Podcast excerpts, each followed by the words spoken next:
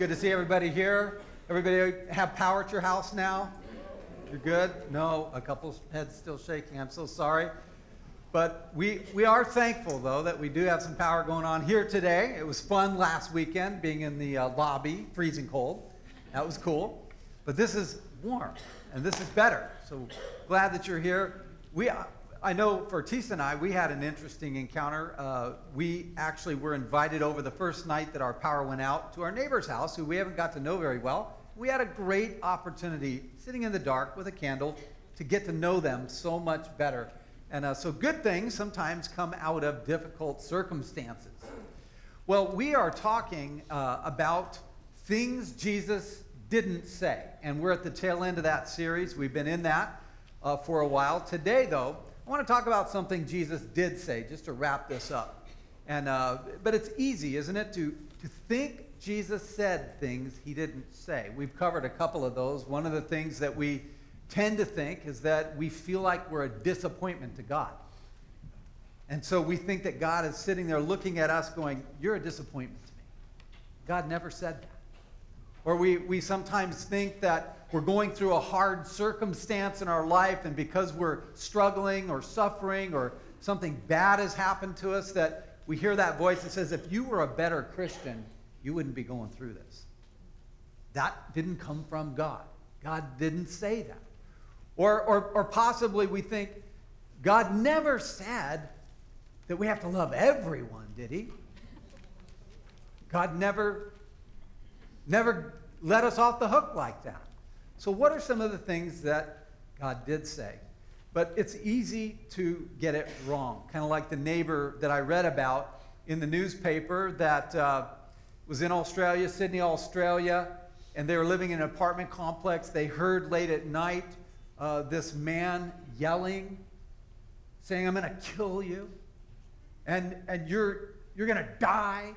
And then this lady was screaming, and furniture was being thrown in the apartment, and they freaked out. They called the police. The police rushed over, knocked on this apartment door of this, of this person who apparently was trying to kill his wife. And he opens the door. It's this big, burly Australian guy, and, and, and he's sweating. He's out of breath. And the police say, Where's your wife? And he says, I don't, I don't have a wife. Where's your girlfriend? Well, I don't have a girlfriend. He's like, Come on, mate. Tell me what's going on. You were throwing furniture around. You said you were going to kill someone. There was a lady screaming. He's like, well, actually, it was just this big spider that I was after. I hate spiders. The police say, yeah, but what about the lady? And he goes, it was me. I was screaming like a little girl.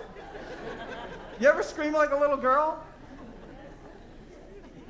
Sometimes we think we know a circumstance. We think we hear something that we don't actually hear. Here's what Jesus did say, though. And we need this right now around the Christmas season, going into a busy season. It's found in Matthew chapter 11, verse 28. If you have a Bible, open it with me. We're going to look at this together. Let this passage wash over you because this is something Jesus did say. Come to me all you who are weary and burdened, and I will give you rest. Whew. Take my yoke upon you and learn from me. For I am gentle and humble in heart, and you will find rest for your souls. For my yoke is easy and my burden is light. Jesus spoke to a people who were carrying burdens.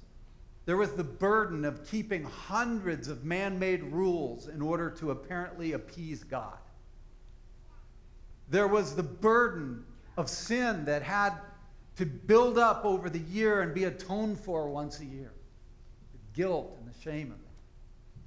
There was the burden of the heavy toil going on in the day, days of Roman oppression of overtaxation, of trying to make enough money to take care of those that you love. Jesus understands our burdens. He was burdened. He was burdened with a cross that he would carry on your behalf. He was burdened with all of our sin put on his shoulders.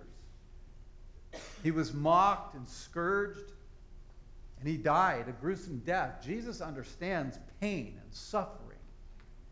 And so he gives us this promise in the midst of our stress and in the midst of our burdens. He says, This is what you need to hear. How do weary, stressed out people like you and me find rest for their souls? Well, Jesus said it in this verse. He said, Come to me. That's where it starts, just coming to Christ. He didn't say, Come to church. He didn't say, Come to Bible study. He didn't say, Come to a special event. He said, Come to me. Come to the person of Jesus Christ, God's one and only Son. The message translation of this verse says, Are you tired, worn out, burned out on religion? Come to me. Get away with me, and you'll recover your life. Many of the religious leaders of, of the day in which Jesus said this thought that they had to do something to keep God happy. And Jesus simply said, No, you need to come. Come to me. That's it. Come to me.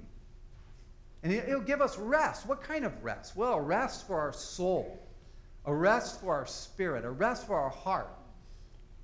And, and I don't know about you, but whenever I'm feeling burdened and stressed and overworked and all of that, I, I, I just dream about like Tahiti. I dream about like Hawaii. I dream about anywhere but here. Just take me away. Bring me somewhere different. And we have a tendency to self diagnose, don't we? I'm burned out, I'm stressed out, I'm too many people want too many things from me. I need to go somewhere else. And then I would find rest. We all, in each in our own way, look for rest, look to fulfill that kind of issue going on in our soul, the burden, the weight, the, the, the uh, stress that's there. Some people turn to TV. Just go home every day, watch several hours of TV, and just veg out, right? Because you don't have to think. Or maybe alcohol. Got to get home. Got to get that wine going. Got to get this going. Got to have that after dinner drink. Whatever it is, you know, I, you know, that's my answer. Or maybe it's harder core drugs. Or maybe it's porn or it's a sexual uh, escapade. Maybe, maybe for some people it's just working hard. Just work harder, man. Buckle down. Got to buckle down. Got to work harder. Make it happen. We all have our own ways of trying to deal with the stuff. And Jesus said, I see what you're going through, and I'll show you how to find rest. But you got to come to me. You got to come to me first and foremost. Isaiah chapter 40 says, God energizes those who get tired and gives fresh strength to dropouts. Those who wait upon the Lord get fresh strength. He says, You get fresh strength. What does that mean? Well, it sounds good. What it means is that he gives us a strength we don't naturally possess. You see, all of us have limitations to our strength. You might be an incredible stud and have the ability to go, you know, to be able to endure hardship longer than anybody else, but you, you also have a limit. Every human being has a limit to their strength, to their ability to withstand burden, weariness, and stress. And, and God says, I have a power that isn't from this world. I have a power that's not human in origin. I have a strength and a power that I want to give to you by way of my Holy Spirit. Connect to me. Plug into me. Don't plug into other stuff. Plug into me. I think of that waiting on the Lord. And I, what comes to my mind is that those times when I'll get aside with God. You know what I'm talking about? When you get in that quiet place with God. Maybe it's outside. Maybe it's on your way to work in your truck. Possibly it's in a room in your house and you just get away and you open the Bible and you just spend time. People aren't hounding you. You're just, you're just there with God. You're praying. You're listening. And it's in that place that you feel God's rest and his peace come over you. I wish I was better at that. Because I know that when I do that, there's a rest that comes from that. But I'm just, I struggle. I struggle with hurry overcommitment. I struggle with this thing that I think of as hurry sickness. You know what I'm talking about? I'm that guy that, you know, in a grocery store I look at all the lines, I measure them up, I count how many people are in each line, I count how many things are in their basket. I'm picking the best line, it's the most efficient way through. I look at the checker and I see if she's one of those like relational people. Those people annoy me. And then, and then I look at the guy if he's got like a, you know, like a bandage on his arm from carpal tunnel or whatever. Not not doing his line. And I want fast and efficient. I want to make it through. And then, I'm the, and then I watch the guy that would have been me in the other line. You know, if I would have picked the other one, and if somehow we inch our way up to the front and he makes it through before me, I'm depressed the rest of the day because he won and because I'm sick. That's why. Hurry sickness, just crowding too many things into a day, leaving no margin, arriving a little bit late for every meeting. Not good. We hate to wait, and yet it's through the waiting on God. It's the slowing down of our pace. It's that prioritizing of some time with God every day where we find new strength. Jesus said in Matthew's gospel, find a quiet, secluded place so you won't be tempted to role play before God. Just be there as simply and honestly as you can manage. And the focus will shift from you to God, and you will begin to sense His grace. See, when you're stressed out, when you're feeling those burdens just mounting on you, you need to come to Christ. I don't know why we don't. I think it's because we, we feel like it, we've got to control things. And those who tend to want to control everything are the ones who tend to be the most stressed out, too, right? Because things can't be controlled all the time. Matter of fact, I don't know if you believe this or not, but the universe will get by without you. If you were to let go of all the control that you try to exercise, trust me, people will be fine. I'm still learning what it means to trust God every day, what it means to wait on Him, what it means to just walk with Him and come to Him and, and repent of my selfishness, of that, that thing within me that thinks that somehow I am God. I've got to repent from that, like daily. Turn away from that daily and turn back to God and just say, God, I need your help. You hate to ask for help. Are you one of those people you hate to ask for help? We've got to learn how to just ask for help. Even in the simple things. You know, like when you lose your keys, when you're trying to find a parking spot during busy Christmas season, when you're catching a bus, and you're figuring out a problem, taking a test, resolving a conflict, whatever it is, we go to God. We come to Him. We turn over the controls and we say, God, I need to learn how to wait on you. The second thing he says in this particular passage in, in uh, Matthew 11 29 is he says, Take my yoke upon you, and you'll find rest for your souls. Take my yoke. A yoke in the Bible is not that yellow section of the egg that has all the cholesterol in it. That's not a yoke in the Bible. A yoke that Jesus is talking about went on a farm animal. And it was a wooden collar stretched between two animals, like two cows or two oxen. And it was a wooden frame, and it would, they would pull their load together. They would plow a field together. Jesus is inviting you and me to walk with him and to share the load. He wants to share your load. To take his yoke upon you means to enter into a partnership, to enter into a relationship with Jesus Christ. You say, wait a minute, that does not sound good to me. You know, a yoke, God's yoke on me, no thanks. The purpose of a yoke, though, is actually to make the load lighter. You see, a harness was used on one individual animal, and that animal that would then be responsible to pull that load behind them. But a yoke was to make it easier. A yoke was put between two animals so they would pull it together and they could pull more with less effort. And actually, what Jesus is saying is, is that I'm going to pull the majority of the load. Let my yoke be put on you. That's why Jesus said in Matthew 11 30, My yoke is easy and my burden is light. When he says that his yoke is easy, he didn't say life is easy. He didn't say that you'll never encounter stress, you'll never have to go through problems. No, he didn't say that. He just said that his yoke was easy. See, a, a yoke is a symbol of a partnership.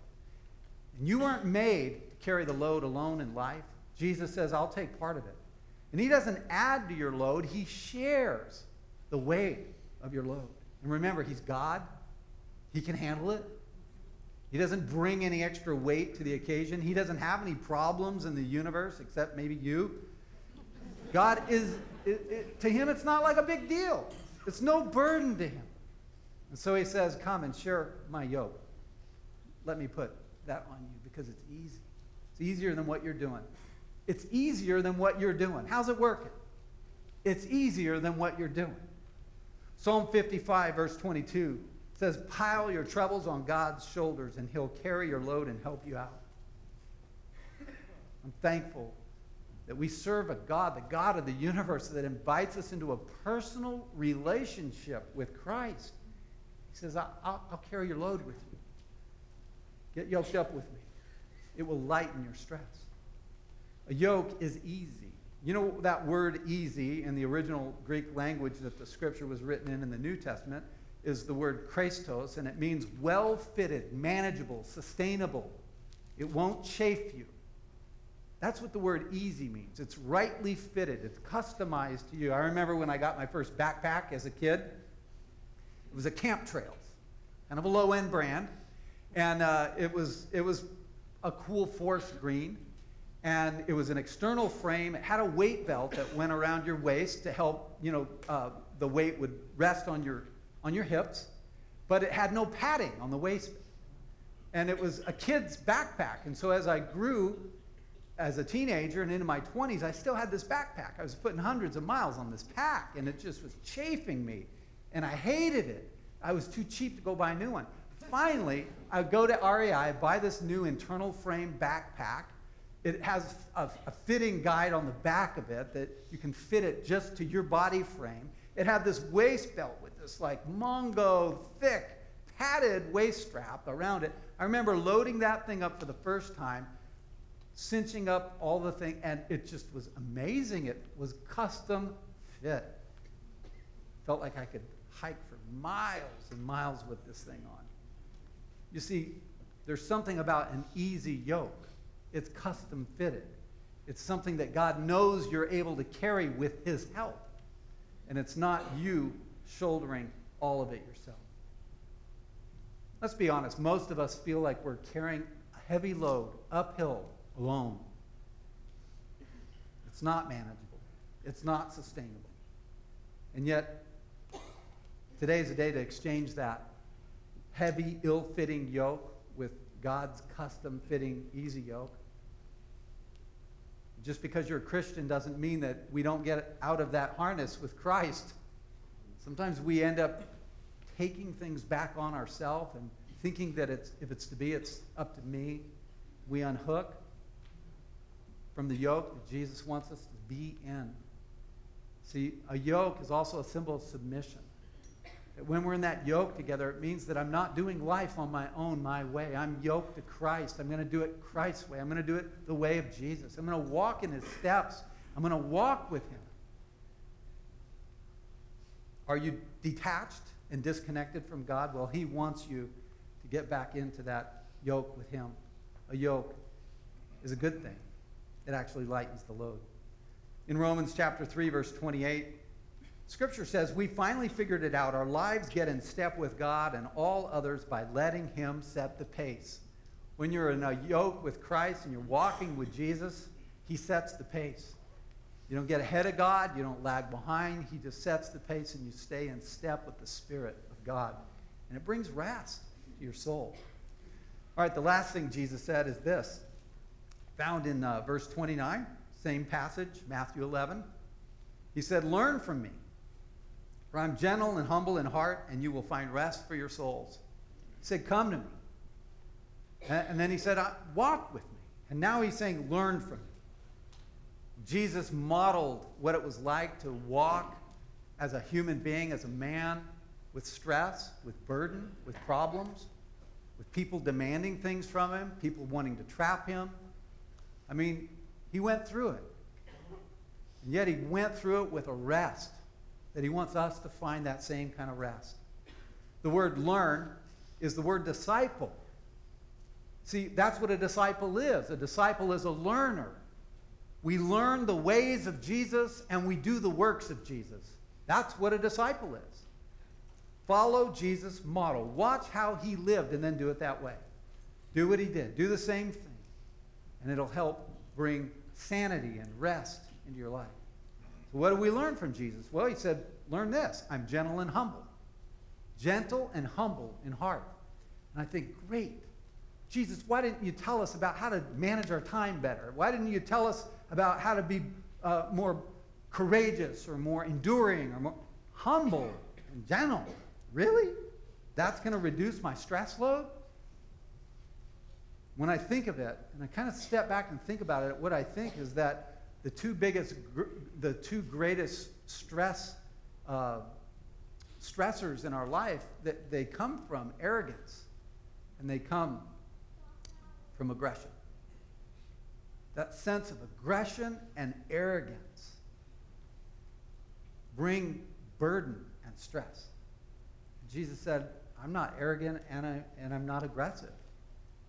Doesn't mean that you're a wimp. It doesn't mean that you have no drive. It doesn't mean you don't have a will. It doesn't mean that you don't care. It doesn't mean any of that. It just means that there's a difference between someone always trying to posture, someone always feeling they have to be a step ahead of everybody, someone who always feels like they have to be heard, someone who always feels like they have to be in control, and Jesus. He said, I'm humble and gentle in heart. Learn that. Learn that. We're heading into a busy Christmas season, and Jesus said this to us. He says, Come to me. Come to me, all who are weary, stressed out, and overloaded, carrying heavy burdens, and I will give you rest. Take my yoke upon you and learn from me, for I am gentle and humble in heart, and you will find rest for your souls. For my yoke is easy and my burden is light. Jesus is in the business of lifting burdens off of people. He wants to lift a burden off of each one of us today. Doesn't matter how long you've been carrying that burden, it doesn't matter what the source of that burden is from. Even if it's from sin, if it's from poor choices you've made, doesn't matter what it's from or just false ideologies that you have about God that you think you don't measure up or he's disappointed in you or that he's really hard to please. You got to keep all these rules to keep God happy. Whatever burden it is that you've been carrying, God wants to lift that. Maybe you were abused as a child and you've had trouble trusting others and forgiving. Jesus wants your burden. Maybe you recently had an affair and you've wounded people around you Jesus wants that burden. Or you've had a massive financial failure and experienced bankruptcy. Jesus wants that burden. Or you struggle with contentment. You feel like you're never in the right place at the right time. Jesus wants your burden. Or you struggle with your weight and feel like you're just not attractive to other people, and Jesus wants that burden. Or you hate your life and you just wish you could start over Jesus wants that burden. Or you battle depression. Jesus wants that burden. Or you're a recovering drug addict or an alcoholic, and Jesus wants that burden. You see, it doesn't matter what burden we have or what we're carrying or how long we've carried it for. Jesus wants to lift that burden. And he wants to give you a yoke that's easy, custom fitted. And he wants us to be in partnership with him, and he wants to lead the way because he's God. Will you allow Him to lift those burdens and to teach you how to rest? A rest that we can't just self diagnose and fix on our own, a rest that has to come from Him and it gets into the area of your soul that affects your mind and emotions and not just give temporary rest to your body. Come to Christ. Walk with Christ. Learn from Christ. That means giving up control, it means trusting. Let's do that right now. Would you bow your head with me as we pray?